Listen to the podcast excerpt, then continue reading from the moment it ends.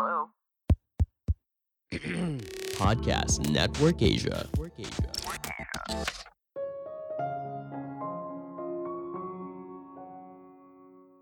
Mengkategorikan karakter seorang berdasarkan rentang usia adalah cara yang tidak tepat. Halo semuanya, nama saya Michael. Selamat datang di podcast saya, Si Kutubuku. Kali ini saya akan membahas soal kebiasaan kita memberikan label kepada setiap generasi. Mulai dari generasi Baby Boomers, generasi X, generasi Y atau dikenal sebagai Millennial, dan sekarang generasi yang terbaru adalah generasi Z. Kita beranggapan setiap generasi sangat berbeda satu sama lain. Tapi apakah itu benar? Apakah orang dari satu generasi dan generasi lainnya punya perbedaan yang sangat signifikan sehingga mereka sulit berkolaborasi di tempat kerja? Sebelum kita mulai, buat kalian yang mau support podcast ini agar terus berkarya, caranya gampang banget. Kalian cukup klik follow. Dukungan kalian membantu banget supaya kita bisa rutin posting dan bersama-sama belajar di podcast ini.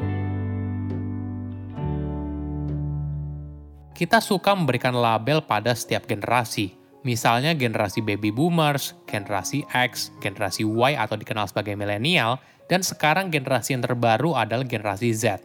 Kita menganggap orang dari generasi tersebut memiliki kesamaan dan berbeda dengan generasi lainnya. Tentunya, setiap generasi menganggap generasi mereka merupakan yang terbaik. Mungkin kita harus tahu dulu pembagian tahun lahir dari setiap generasi ya. Baby Boomers adalah seorang yang lahir antara tahun 1946 hingga tahun 1964. Generasi X adalah seorang yang lahir antara tahun 1965 hingga 1980.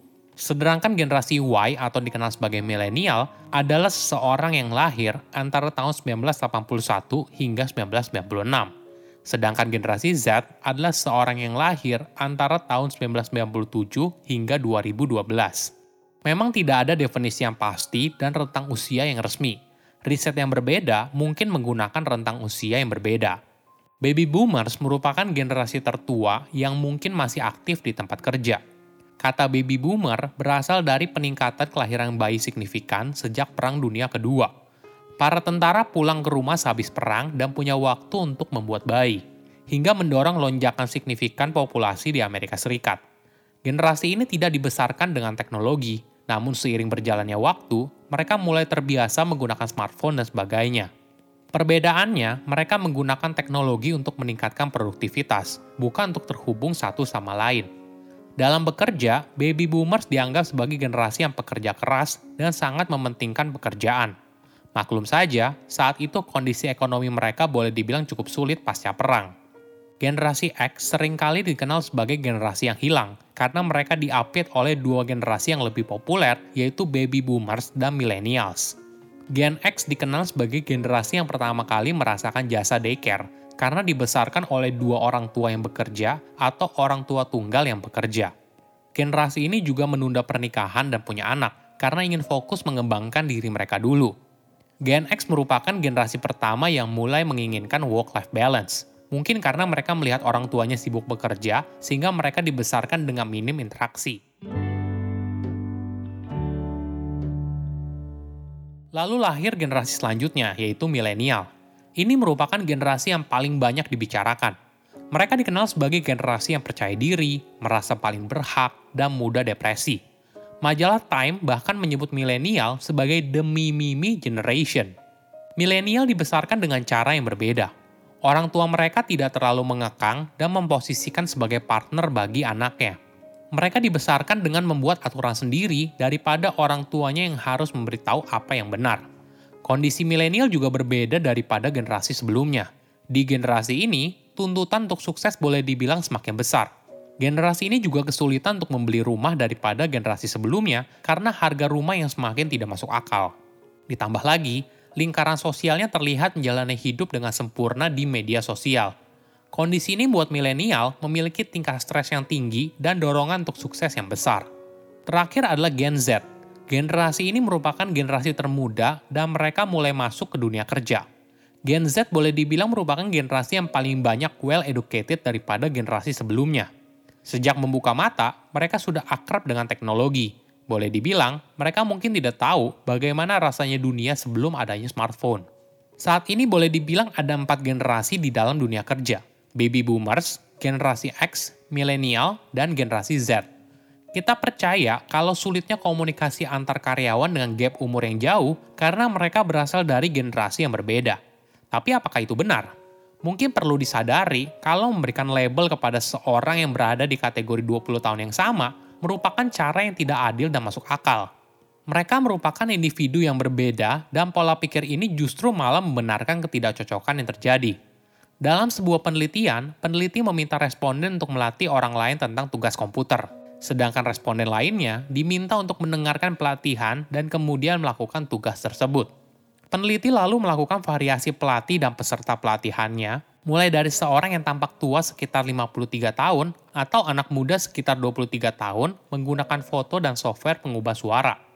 Penelitian itu menemukan stereotip tentang kemampuan orang tua dalam mempelajari tugas komputer ternyata mengganggu pelatihan yang mereka terima. Ketika pelatih percaya bahwa mereka sedang mengajar orang yang lebih tua, mereka memiliki harapan yang lebih rendah dan memberikan pelatihan yang lebih buruk daripada ketika mengajar anak muda.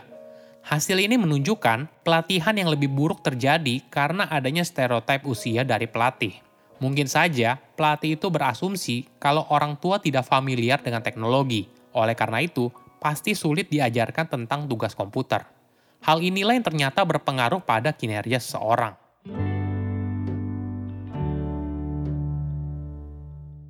Apa yang bisa kita lakukan?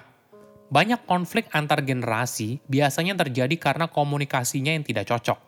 Karyawan yang muda ingin menunjukkan kinerjanya. Dia ingin ide barunya didengar dan dianggap sebagai orang yang kompeten. Sedangkan karyawan yang lebih tua ingin pengalamannya diakui dan dihargai.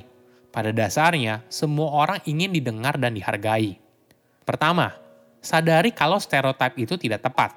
Langkah pertama kita harus menyadari kalau stereotip generasi tertentu tidak tepat dan tidak bisa menggambarkan individu tersebut. Kedua, bicarakan apa yang kamu inginkan. Setiap orang punya preferensinya sendiri dalam bekerja.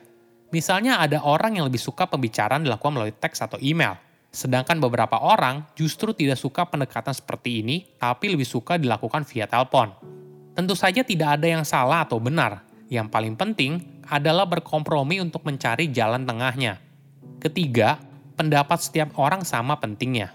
Dalam sebuah organisasi, seorang pemimpin harus bisa menciptakan kondisi di mana pendapat setiap orang dihargai, tidak peduli berapa umurnya atau berapa lama dia bekerja. Misalnya ada karyawan muda yang sering membagikan opini atau pandangannya tanpa diminta. Mungkin saja dirinya merasa perlu membuktikan diri di depan orang lain, atau ada kecemasan dalam dirinya yang takut dianggap tidak kompeten. Namun bagi beberapa orang, sikap karyawan muda tersebut dianggap sebagai cari perhatian atau arogan. Perlu diingat, hanya dengan pendapat dari berbagai orang yang berbeda, sebuah ide bisa tumbuh dan berkembang. Setiap orang berbeda, tidak peduli apa generasinya. Komunikasi dan kompromi adalah cara kerjasama lintas usia. Saya undur diri, jangan lupa follow podcast Si Kutubuku. Bye-bye. Pandangan dan opini yang disampaikan oleh kreator podcast, host, dan tamu tidak mencerminkan kebijakan resmi dan bagian dari Podcast Network Asia. Setiap konten yang disampaikan mereka di dalam podcast adalah opini mereka sendiri dan tidak bermaksud untuk merugikan agama, grup etnik, perkumpulan, organisasi, perusahaan, perorangan, atau siapapun dan apapun.